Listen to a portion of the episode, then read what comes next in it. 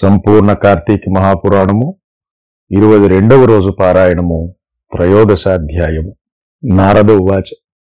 ఓ పృథురాజా రాహు చెప్పిన విషయాలన్నీ వినగానే క్రోధోద్రిక్తుడైన జలంధరుడు శివుని మీద రణభేరి వేయించాడు. కోట్లాది సేనలతో కైలాసం వైపుకు దండు కదిలాడు.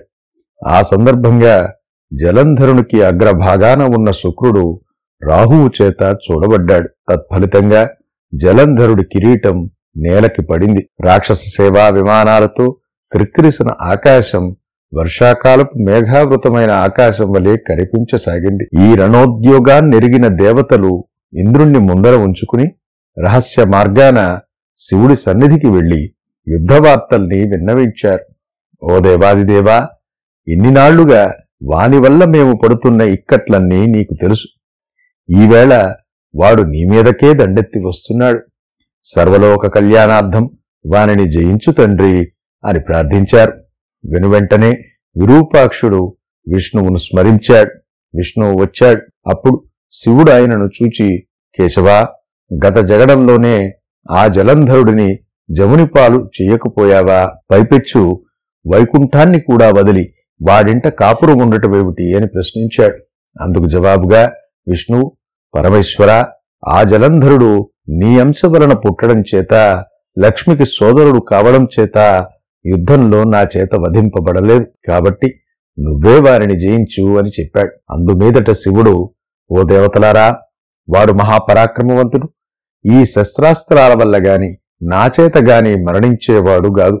కాబట్టి మీరందరూ కూడా ఈ అస్త్రశస్త్రాలలో మీ మీ తేజస్సులను సైతం ప్రకాశింపచేయాలి అని ఆజ్ఞాపించటంతో విష్ణాది దేవతలందరూ తమ తమ తేజస్సులను బయల్పరిచారు. గుట్టగా ఏర్పడిన ఆ తేజస్సులో శివుడు తన తేజాన్ని కలిపి మహోత్తమము భీషణ జ్వాలాస్యము వేగ సంపన్నము అత్యంత భయంకరము అయిన సుదర్శనమనే చక్రాన్ని వినిర్మించాడు.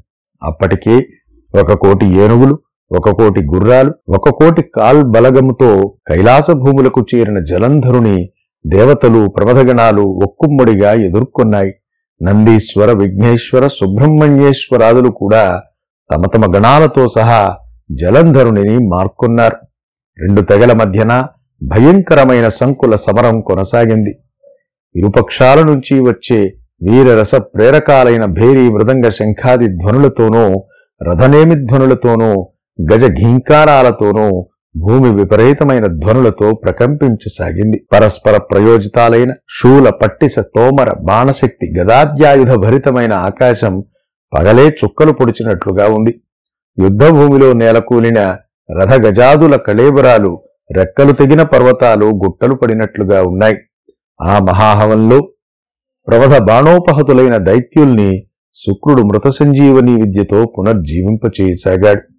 ఈ సంగతి ఈశ్వరుని వినపడింది.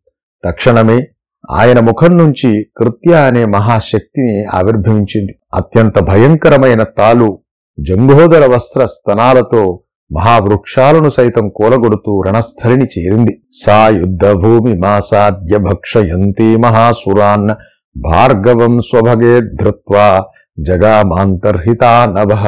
రావడం రావడమే పేరుమోసిన రాక్షసులందరినూ తినేసింది. ఆ ఊపు ఊపు శుక్రుణ్ణి సమీపించి అతనిని తన యోనిలో చేర్చుకుని అంతర్ధానమైపోయింది.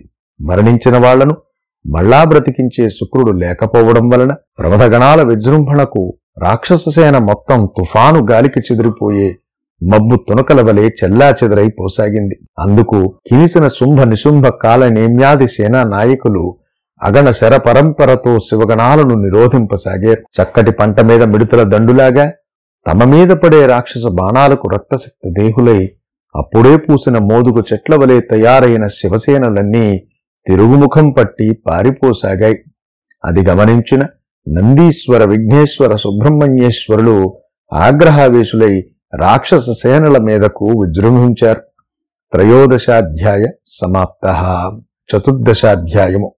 నందీశ్వరుడు కాలనేమితోనూ విఘ్నేశ్వరుడు శుంభుడితోనూ కుమారస్వామి నిశుంభుడితోనూ ద్వంద్వ యుద్ధాలకి తలపడ్డారు.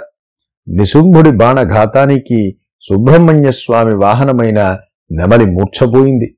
నందీశ్వరుడు తన బాణ పరంపరతో కాలనేమి యొక్క గుర్రాలను జెండాను ధనుస్సును సారథిని నాశనం చేసేశాడు.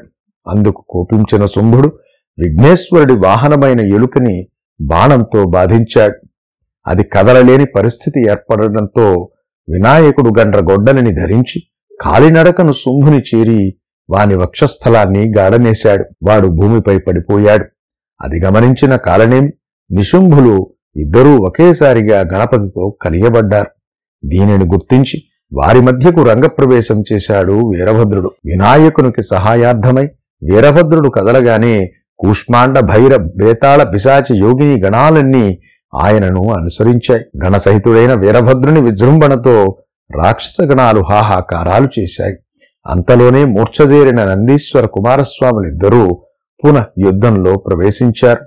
వాళ్ళందరి విజృంభణతోనూ వీగిపోతున్న తన బలాన్ని చూసిన జలంధరుడు అతి అనే పతాకం గల రథంపై వచ్చి ఈ సమస్త గణాలను ఎదుర్కొన్నాడు. జలంధరుడి బాణాలతో భూమి ఆకాశాల మధ్య ప్రాంతమంతా నిండిపోయింది. ఐదు బాణాలతో విఘ్నేశ్వరుడిని తొమ్మిది బాణాలతో నందీశ్వరుడిని ఇరవై బాణాలతో వీరభద్రుడిని కొట్టి మూర్ఛపోగొట్టి భీషణమైన సింహ గర్జన చేశాడు. వాడి గర్జనతో ముందుగా స్పృహలోనికి వచ్చిన వీరభద్రుడు ఏడు బాణాలతో జలంధరుడి గుర్రాలని పతాకాన్ని గొడుగును నరికేశాడు. మరో మూడు బాణాలు అతని గుండెలలో గుచ్చుకునేలా నాటాడు. దానితో మండిపడిన జలంధరుడు పరిగ అనే ఆయుధంతో వీరభద్రుని ఎదుర్కొన్నాడు. అద్భుతమైన యుద్ధం చేశారు వాళ్ళు. అనంతరం జలంధరుడు వీరభద్రుని తలపై పరిహను ప్రయోగించడంతో వీరభద్రుడు స్పృహ తప్పి పడిపోయాడు. చివరికి దేవతల ప్రార్థనల మీద శివుడు జలంధరునితో యుద్ధానికి ఉపక్రమించాడు. అతడిని యుద్ధంలో జయించడం శివుని శక్యం కాలేదు. జలంధరుడు హతుడు కాకపోవడానికి అతని భార్య బృంద పాతివ్రత్యం కారణమని విష్ణుమూర్తి గ్రహించాడు. ఆమె ముందు విష్ణుమాయను ప్రయోగించడానికి బయలుదేరాడు. అక్కడ బృంద ఒక మునీశ్వరుని వద్దకు వెళ్ళి తన భర్త యోగక్షేమాల గురించి అడిగింది. పదమూడు పదునాలుగు అధ్యాయములు సమాప్తం. ఇరువది రెండవ రోజు పారాయణము సమాప్తము.